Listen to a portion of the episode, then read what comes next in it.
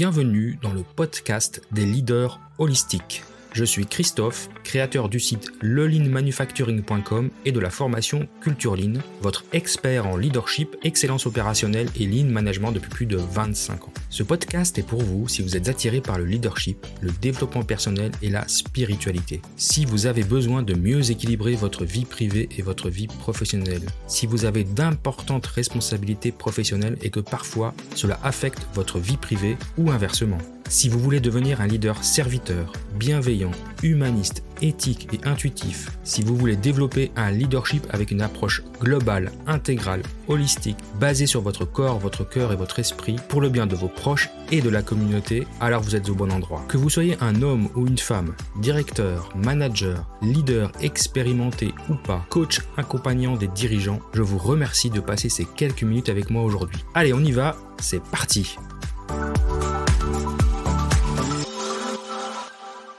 Bienvenue dans cet épisode du podcast des leaders holistiques. C'est votre coach Christophe qui euh, continue sa série sur les cinq blessures qui vous empêchent d'être vous-même.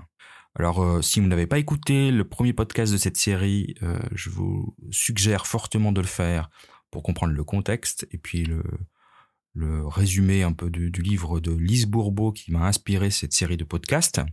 Et ensuite, euh, ben les autres les autres blessures, les autres podcasts, les autres épisodes sur les blessures, si euh, vous êtes concerné, euh, si vous êtes curieux. Aujourd'hui, aujourd'hui, nous allons aborder une blessure qui s'intitule la blessure d'abandon.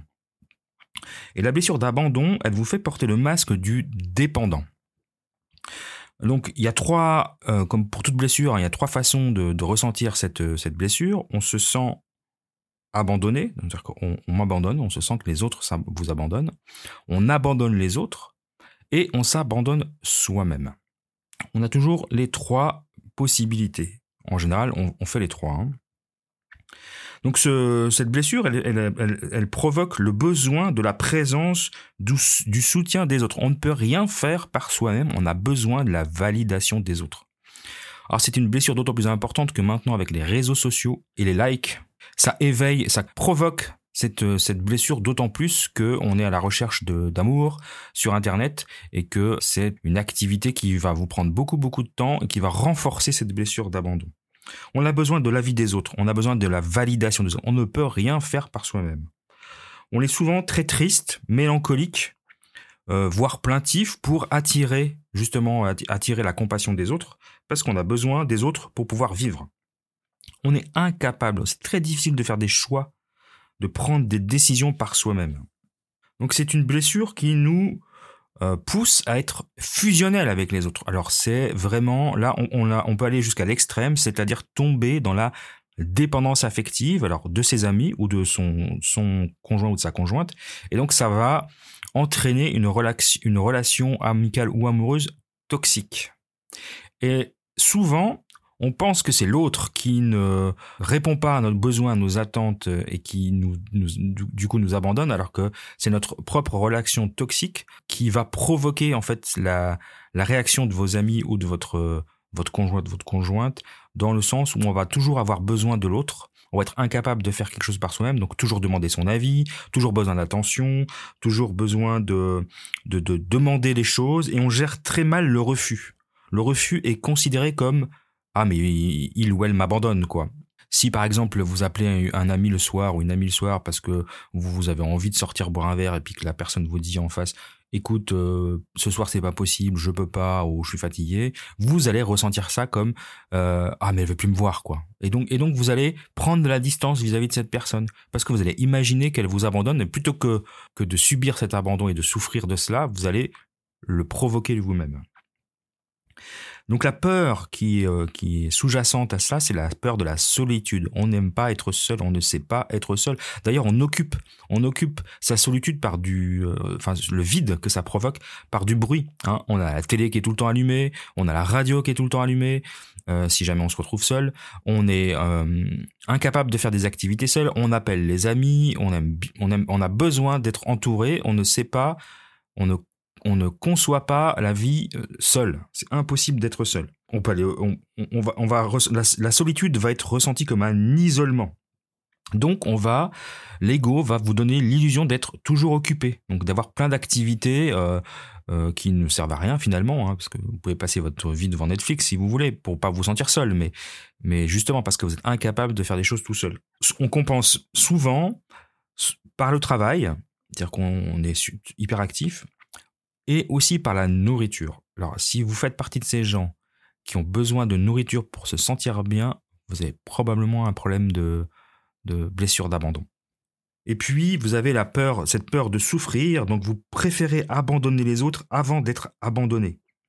Ou alors, dans une relation amoureuse, typiquement, vous allez faire de pratiquer ce qu'on appelle l'auto-sabotage. Donc, vous allez, ben, ce que je disais tout à l'heure, hein, rentrer dans cette relation toxique de dépendance affective et vous allez saboter la relation, ce qui va provoquer euh, le, départ de l'autre, parce qu'au bout d'un moment, c'est juste insupportable.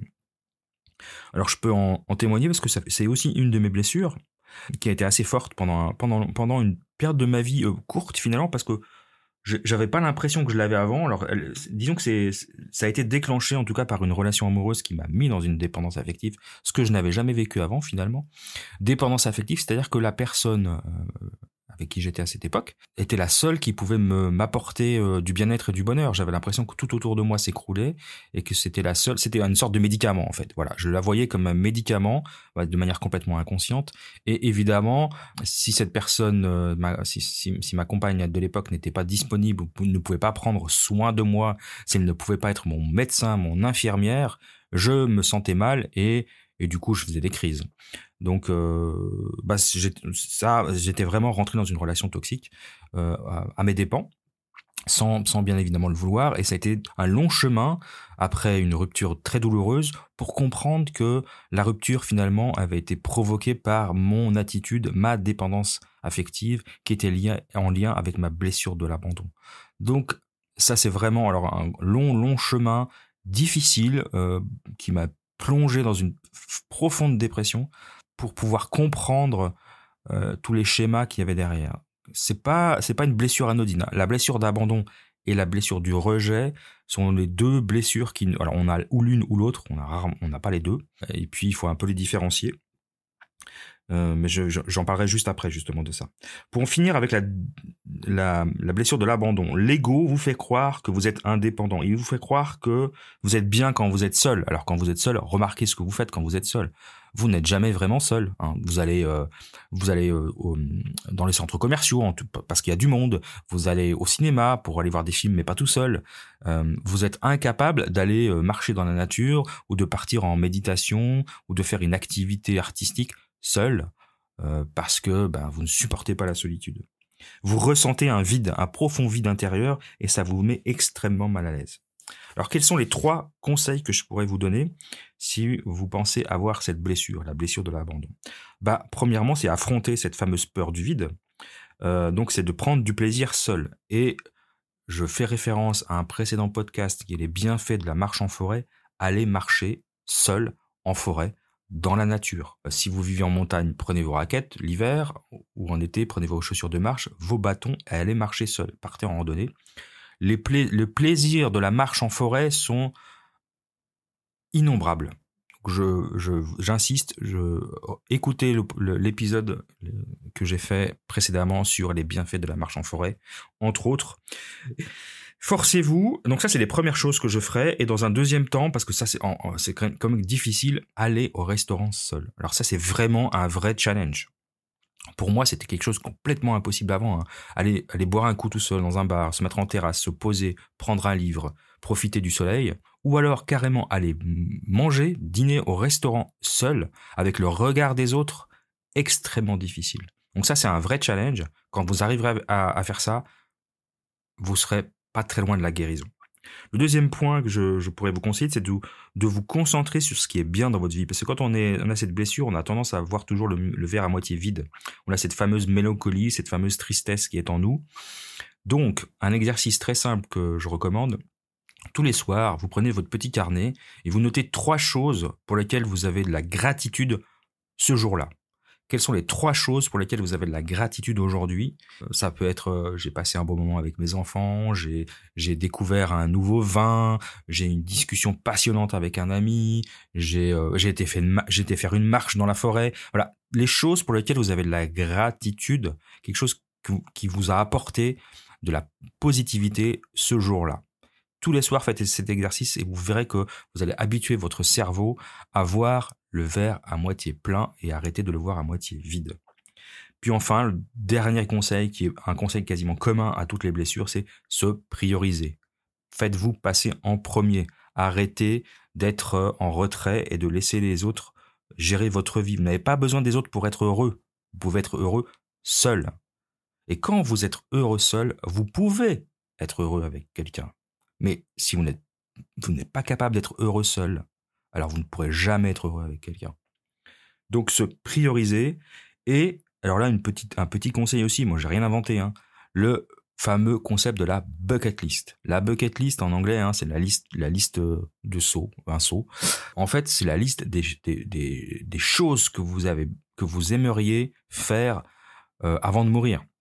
Je sais pas, c'est des voyages, c'est euh, c'est euh, faire de la cuisine, c'est peindre un tableau, c'est écrire un livre, c'est aller découvrir euh, l'Amérique ou aller euh, faire une retraite spirituelle en Inde. Voilà, faites votre bucket list des, choses les plus incroyables que vous aimeriez faire avant, avant de mourir. Et puis chaque année, vous essayez d'en faire deux ou trois, ce qui est déjà beaucoup. Puis vous faites votre, votre bilan au 31 décembre de l'année. vous faites votre bilan, vous prenez votre bucket list, vous cochez ce qui a été fait, et puis vous rajoutez ce que vous aimeriez refaire.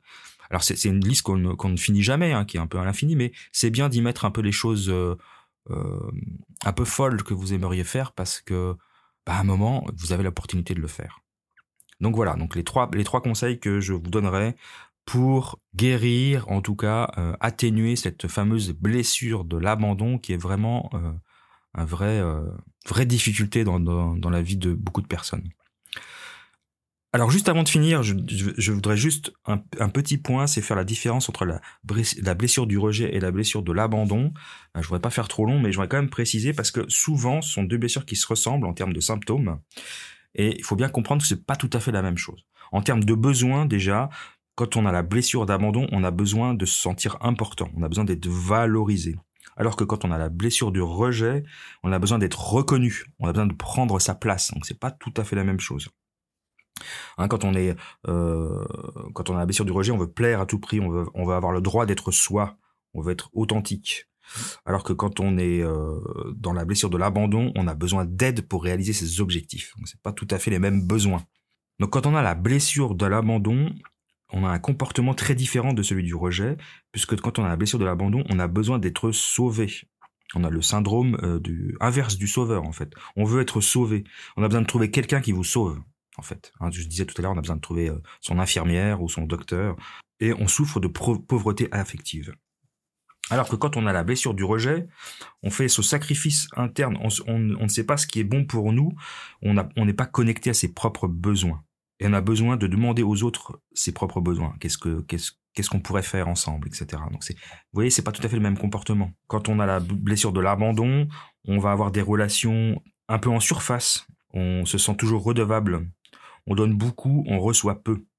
D'accord? Alors que quand on est dans la blessure du rejet, c'est très difficile de recevoir le vrai amour pour nous. On se, on se comporte avec les autres comme, euh, comment dire, de manière euh, euh, non pas superficielle, mais si on se comporte avec nous de manière très profonde, très bienveillante, très généreuse, on trouve ça pas normal. On pense que c'est un piège, donc on, va faire des tests, on va tester la personne jusqu'à la rendre folle en fait. Donc euh, on a des relations aussi superficielles, mais pas pour les mêmes raisons. On ne sait pas dire non et on ne pose pas ses limites. Vous voyez, donc les petites différences entre rejet et abandon, c'est pas tout à fait la même chose.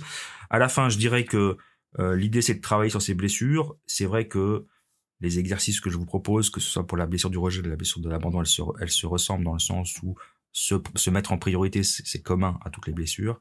Maintenant, c'est quand même important de comprendre si on est plutôt dans la dépendance affective ou si on est plutôt dans le rejet, hein, si, on est, si on a le masque.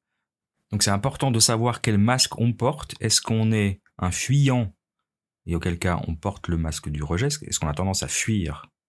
Les choses quand on, a peur du rejet justement, ou est-ce qu'on porte le masque euh, du dépendant, c'est-à-dire que au contraire du fuyant justement, c'est vraiment on a le masque inverse, c'est-à-dire au lieu de fuir, on va coller, on va on va être euh, une vraie une vraie une vraie sensu quoi, on va on va coller la personne qu'on aime, on va l'étouffer, voilà, on va étouffer. Donc on a vraiment les deux masques complètement inverses. Hein. D'ailleurs souvent qui vont ensemble, c'est-à-dire que souvent une relation, euh, euh, on va dire très euh, très intense, l'un aura le masque du la blessure du rejet, l'autre aura la blessure de l'abandon. L'un sera le fuyant et l'autre sera le, le, pourchasseur finalement. Et ce qui fait que ça va donner bah, des, ça, va donner quelque chose de très explosif. Voilà, en tout cas, j'espère que ces épisodes sur les blessures vous, intéressent. J'ai encore un épisode sur ce sujet pour euh, traiter de la de la blessure de la trahison. Et ensuite bah, j'espère que, ces épisodes vous auront euh, passionné comme, moi euh, il me passionne c'est vraiment un travail intéressant de travailler sur ses propres blessures. Et j'espère que ça vous aidera dans votre vie future. En attendant je vous souhaite une très bonne journée et je vous dis à très bientôt